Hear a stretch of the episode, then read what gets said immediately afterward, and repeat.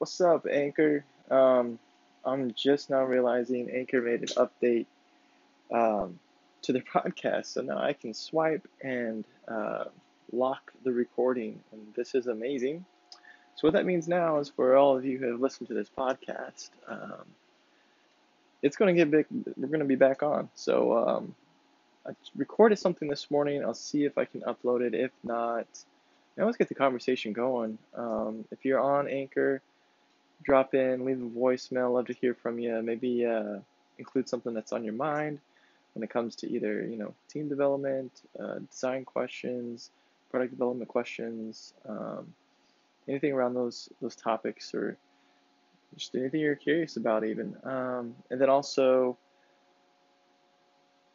if you haven't downloaded the Anchor app, do so join the conversation. It's going to be a great time. I'm excited that Anchor has fixed this now. I've been probably gone for three or four weeks now, and it's been driving me nuts.